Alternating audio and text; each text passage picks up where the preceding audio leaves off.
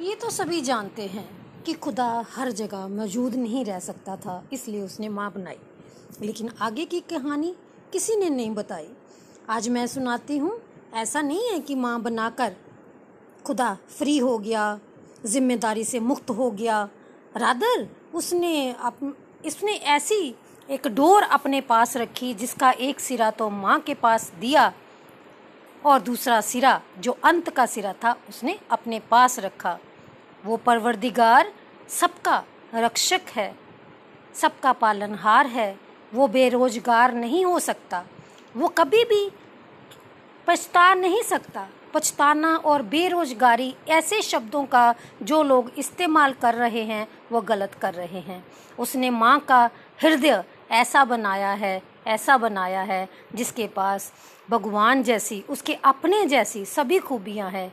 ममता है, मोहब्बत है, हिफाजत है, बरकत है। और वो अपने बच्चे को लेकर इतनी प्रोटेक्टिव है कि उसके अलावा कोई भी बच्चों, बच्चे को इतनी अच्छी प्रोटेक्शन नहीं दे सकता। लेकिन कुछ लोगों का कहना है कि माँ को ये ज़िम्मेदारी सौंप कर भगवान फ्री हो गए, ज़िम्मेदारी से मुक्त हो गए और वो पछताए पछताए भी और उन्होंने ये ये सब चीज़ें भगवान, उसको माँ को देकर उनको वो जो है, वो बेरोजगार हो गए।